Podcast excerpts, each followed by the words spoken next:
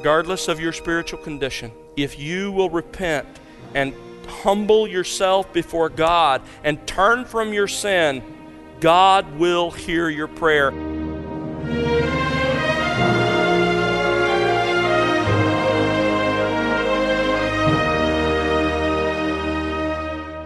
Welcome to The Word Unleashed with Tom Pennington. Tom is pastor teacher at Countryside Bible Church in Southlake, Texas. Hi, I'm Bill Wright. On today's program, Tom continues in our 12 part current series titled An Aerial View of the Old Testament. We're currently examining the monarchy of Israel in the books of 1st and 2nd Kings. Why are the books of Kings in the Old Testament at all? Well, as you'll learn today, they're there to remind the Jewish people who were in captivity in Babylon of their consistent violation of the Mosaic covenant that they had pledged to keep and ultimately, an object lesson in repentance and restoration while they were in exile in Babylon. But how did they get there? Why exactly were they exiled to Babylon? And how did the monarchy in Israel come to an end? Let's join our teacher to find out here on The Word Unleashed. We are looking from about 30,000 feet at the Old Testament. We find ourselves tonight in part four of what I have promised you would be a five or six part study, rather, of the entire Old Testament, and we're on course. So I just want you to know that. Tonight we'll look at the divided monarchy, the period of the kings. And next week, or the next time we study this together, we'll look at the, the exile and the restoration when the children of Israel return to the land. Then we will look a sixth message at the message of the Old Testament. What is the core message of the Old Testament and why is it there? We'll also look at the theme of each of the books briefly so you can put the whole thing in its context. So don't miss uh, the, the remaining messages because they'll draw hopefully everything to a, to a conclusion. But we're, we're working our way through the historical overview of the Old Testament. And when you look at Old Testament history, as I've told you before, there are nine major movements of Old Testament history. Universal dealings in the first 11 chapters of Genesis. The rest of Genesis marks the patriarchal period, the time of Abraham, Isaac, and Jacob, and Joseph. And then in Exodus 1, we have 400 years encapsulated in a single chapter slavery in Egypt. Beginning in Exodus 2 and running through the rest of the Pentateuch, that's a word for the first five books of the Old Testament you have the Exodus under Moses. Joshua is the conquest and division of Canaan. And then after the land is conquered, Israel slips into the darkest period of her history, the period of the Judges, recorded in Judges and in Ruth, as well as in the first eight, eight chapters of 1 Samuel. Last time we looked at the monarchy. We began to look in detail at the monarchy, we looked at what's called the United Monarchy, beginning in 1051 and running for 120 years. The kings ruled over all the nation of Israel. Tonight, we will move to the second stage of the monarchy, what is called the divided monarchy, when the kingdom of Israel is split into two parts with two different kingdoms and two different kings. The eighth period of or movement of Old Testament history is the Babylonian exile. And then finally, you have the restoration period. And we'll look at those, Lord willing, the next time we're able to study this together. Now, last time we ended with the life and reign of Solomon. His death marks the end of the united monarchy. So, one king ruled over all Israel. If you can put this into context, one king over all Israel for only 120 years of her entire history 40 years under Saul, 40 years under David, and 40 years under Solomon. Under their rule, a central government was established and strengthened. Israel's border was extended, so the united monarchy, those 120 years, was in many senses the high point of Israel's history. If the period of the judges was the low point, the united monarchy, particularly under David and even the early years of Solomon, were the height of Israel's history. But upon Solomon's death, the glory days ended, and we begin the period of the divided monarchy. It's recorded for us in the book of Kings as well as in the book of Chronicles. And chronicle serves a different purpose. We'll look at that when we get to the restoration period. But 1 Kings 12 begins the divided monarchy after the death of Solomon, and it runs all the way through the end of 2 Kings. Now, why are the book of is the book of Kings? It's really one book. We call it first and second, but why is it there? Its purpose is threefold to remind the Jewish people who are in captivity in Babylon of their consistent violation of the Mosaic covenant that they agreed to keep, to show them that the exile they were experiencing was consistent with the covenant. God had promised cursing for disobedience, He had promised hardship and trouble and even ultimately exile. And their exile was consistent with that covenant they entered into. And of course, ultimately, it was to encourage their repentance while they sat in exile in Babylon, thinking about, contemplating, how did we get here? Now, when you look at the book of 1st and 2nd Kings, essentially this is how it's outlined. 1st Kings, you have the kingdom united under Solomon in the first 11 chapters, and then the kingdom divided with many different kings, beginning in chapter 12 through chapter 22. That continues into 2nd Kings, but you really could say the kingdom divided and Israel falls in the first 17 chapters. It's in chapter 17 that the north falls, and then in chapters 18 to 25, Judah survives but ultimately falls herself. And if you don't understand those designations, stay with me, you will before we're done tonight. Now, we finished with Solomon, and we finished with his accommodation of his foreign wives, those wives he entered in, he married as he entered into alliances with foreign countries. They became to him more than the seals of those covenants. They pulled his heart away from God, and he built places of worship, idolatrous places of worship, so that his wives would have a place to worship, and in so doing, he terribly dishonored God. He facilitated idolatry in Israel, and God determines to take most of the kingdom away from Solomon's descendants. Look at 1 Kings chapter 11. 1 Kings chapter 11 and you see that God has determined this even before the end of Solomon's life. Look especially at verse 29. There was a man in Solomon's employ who was over the forced labor, and his name was Jeroboam. It came about, verse 29 of 1 Kings 11 says, that when Jeroboam went out of Jerusalem, that the prophet Ahijah found him on the road. Ahijah had clothed himself with a new cloak, and both of them were alone in the field. Then Ahijah took hold of that new cloak and he tore it into 12 pieces. And he said to Jeroboam, Take 10 pieces, for this is what the Lord, the God of Israel, says Behold, I will tear the kingdom out of the hand of Solomon and give you 10 tribes. Why? Verse 33 Because they have forsaken me and have worshiped all of these idols in the place of me. Nevertheless, verse 34, I will not take the whole kingdom out of Solomon's hand, but I will make him ruler all the days of his life for the sake of my servant David, whom I chose, who observed my commandments and my statutes. But I will take the kingdom from his son's hand and give it to you, even ten tribes. But to his son I will give one tribe, that my servant David may have a lamp always before me in Jerusalem, even as God had promised David.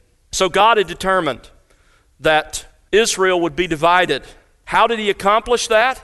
He did it through the sin of Solomon's son, Rehoboam. After Solomon's death, the people approached Solomon's son, Rehoboam, with a request that he lift some of the hardship that Solomon had exacted from them. You can read about it in 1 Kings 12, 1 to 5. Rehoboam then asks for three days to consider their request. And during those three days, you remember the story, Rehoboam consults with two groups. He consults with those older men who had served along with Solomon. He seeks advice about how to maintain his control over his father's kingdom. And the elders tell him, You must give the people some tax relief That'd be nice, wouldn't it? And scale back significantly on the forced labor for various building projects. And if you will ease up on the requirements of them, they will serve you your entire life. Then he asked his peers for their counsel. And his peers said, Oh, no, that's not the right response. If you want to establish your authority, you need to assert yourself. You need to flex your muscles. You tell them that if your father whipped them with whips, you'll whip them with scorpions. He took the advice of his peers. 1 Kings 12 15 says, So the king did not listen to the people. And this is interesting, for it was a turn of events from the Lord that he might establish his word, which the Lord spoke through Ahijah to Jeroboam the son of Nebat. God had a plan. And Rehoboam's sin was the channel he used to effect that plan. As a result of God's decision, accomplished through the decision, or sin, I should say, of Rehoboam, the ten northern tribes broke away from the line of David. They established their own separate kingdom in the north. They had their own royal family, and they even created their own religion and worship centers. So, as of 931 BC, there were two kingdoms of Israel divided like this. You can see Judah, along with Judah, the tribe of Benjamin in the south, in the green. And then in the north, where you see the purple, was Israel. The north, as it's called, is also called Israel, and the south, as it's called, is also called Judah. So you can keep uh, those names straight. Now, let me compare these two dynasties for you, or these two kingdoms, rather, for you. This will give you an overview. In the north, you had Israel or Ephraim. In the south, you had what was called Judah. In the north, you had 10 tribes. In the south, you had two tribes, primarily Judah, but with remnants of Benjamin. In the north, in the northern kingdom, understand that over its lifespan, there were nine different dynasties. Remember, what makes a king? What makes a king a king? He's succeeded by his son. A dynasty is when one family continues on the throne. In the north, there were nine different dynasties. You can just see the incredible upheaval that was a part of the north. In the south, you had one dynasty. The line of David, the family of David, ruled on the throne. In the north, through its life, it had 19 kings, and its lifespan was a lot shorter than the south. 19 kings in the south, you also had 19 kings and one queen. But in the north, there wasn't a single good king in the list.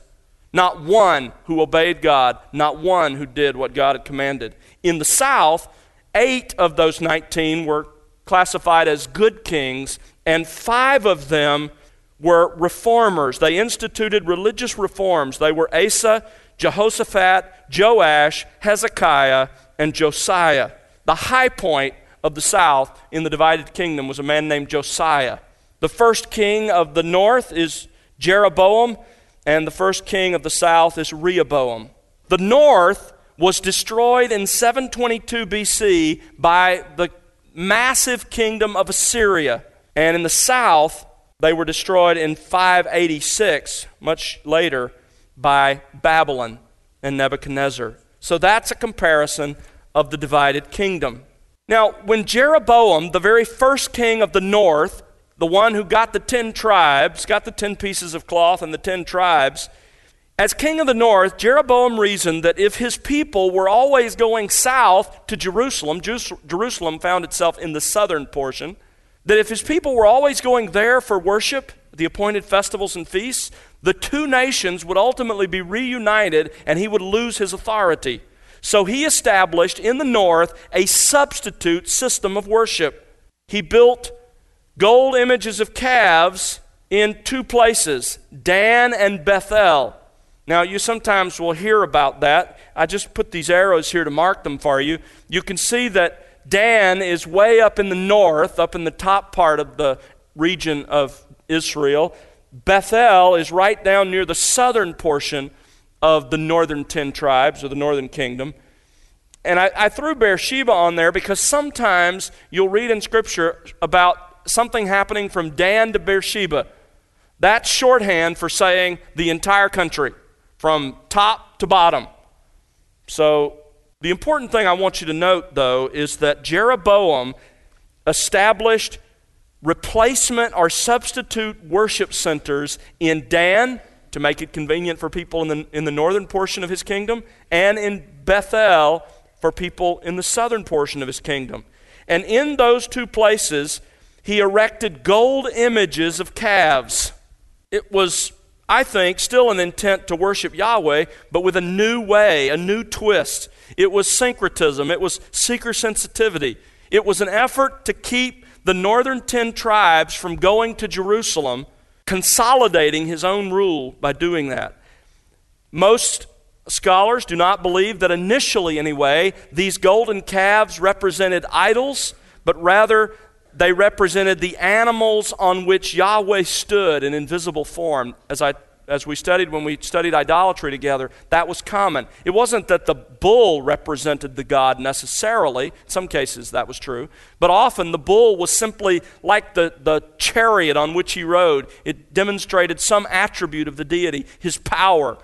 And so it's very possible that these calves were intended to be the animals on which Yahweh stood in invisible form.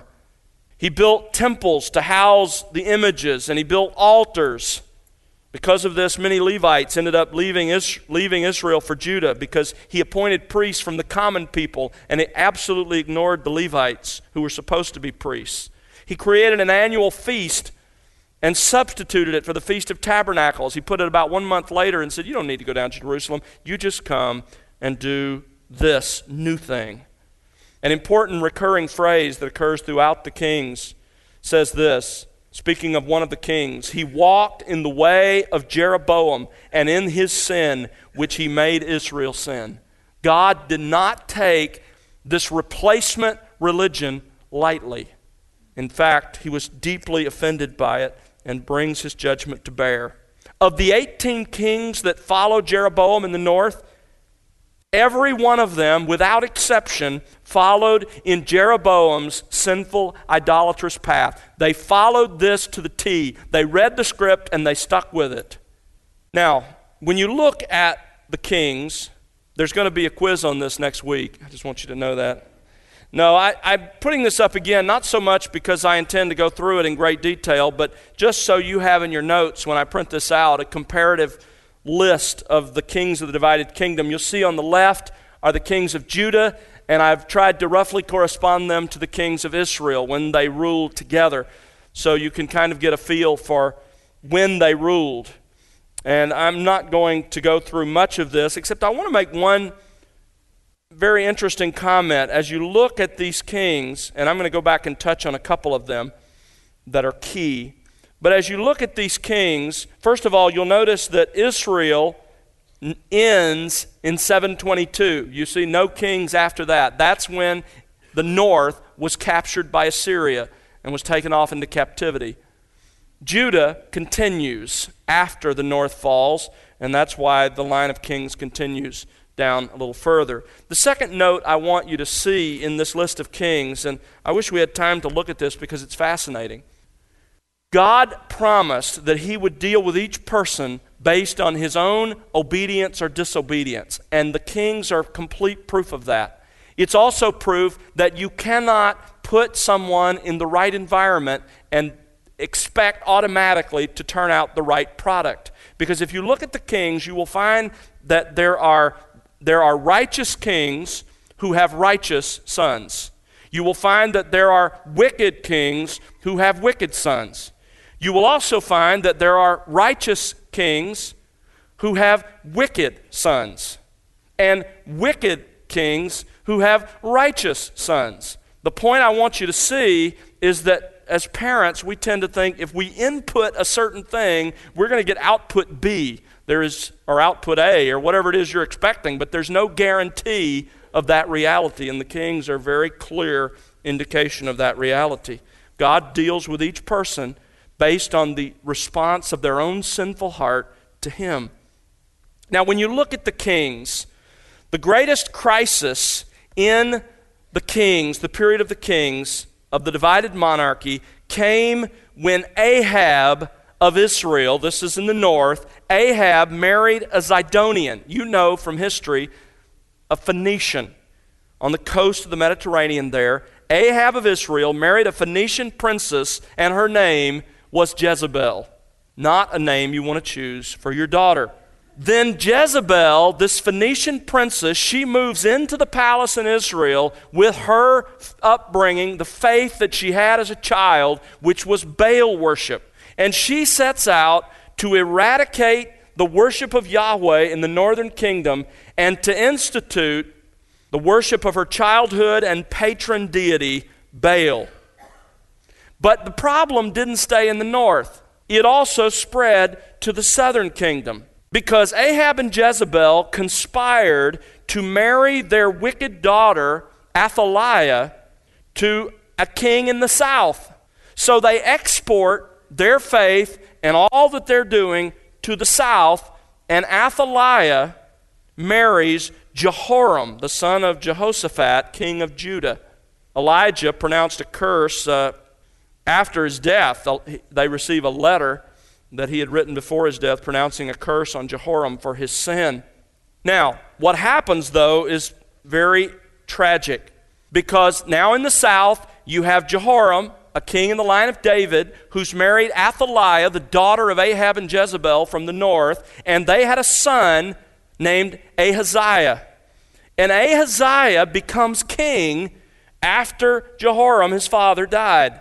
And here's what we read about this man. Second Chronicles 22 4. He did evil in the sight of the Lord, like, remember now, he's in the south. He did evil in the sight of the Lord, like the house of Ahab in the north for they were his counselors after the death of his father to his destruction. And shockingly, Athaliah, the daughter of Ahab and Jezebel in the north, eventually became the queen of the south, the queen of Judah, a position that she held for six years. And perhaps the greatest crisis in Israel's history comes when Athaliah, the daughter of Ahab and Jezebel, a Baal worshiper, seeks to obliterate the line of David, the line in which God promised the Messiah would come. She attempted to exterminate the Davidic line, and there was one survivor by God's providence. One final survivor, a young boy, was saved from the murderous plot. Look at 2 Kings chapter 11, verse 1. When Athaliah, the mother of Ahaziah, saw that her son was dead, she rose and destroyed all the royal offspring. So she's trying to kill off the line of David. But Jehosheba, the daughter of King Joram, sister of Ahaziah, took Joash, the son of Ahaziah, and stole him from among the king's sons who were being put to death, and placed him and his nurse in the bedroom. So they hid him from Athaliah, and he was not put to death. So he was hidden with her in the house of the Lord six years, the entire time that Athaliah reigned in the south. Understand that all Old Testament prophecy and God's eternal plan to have the Messiah come from David and the line of David came down to the rescue of this one little boy. These were dark and troubling times as Satan, using the paganism that was imported into the land by Ahab, tries to blot out the line of the Messiah.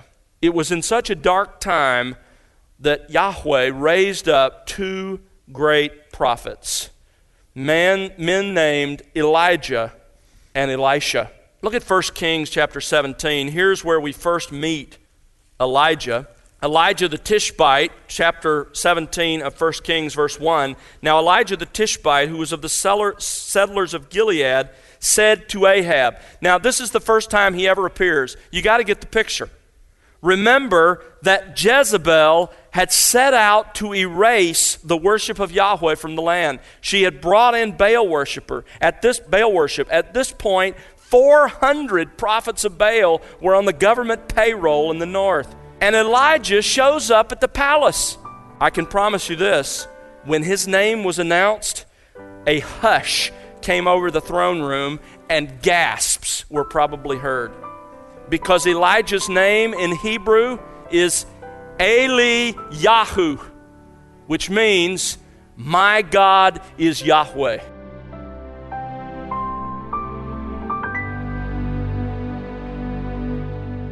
That's Tom Pennington here on The Word Unleashed with part 7 of his series, An Aerial View of the Old Testament. Tom will bring you part 8 on our next program. Join us then, won't you? Well, it's our prayer that you'll be enriched by the expository teaching of God's Word here on The Word Unleashed. We'd love to hear your story and how God is enriching you in your walk with Christ through this ministry. Write to us, won't you? Our address is listeners at thewordunleashed.org. Again, that's listeners at thewordunleashed.org. Or you can call us at 1 877 577 WORD. And be sure to connect with us on social at The Word Unleashed. The Word Unleashed is made possible because of the prayers and financial gifts of individuals like you. Please consider partnering with us. You can find out how to do that by visiting thewordunleashed.org. That's thewordunleashed.org.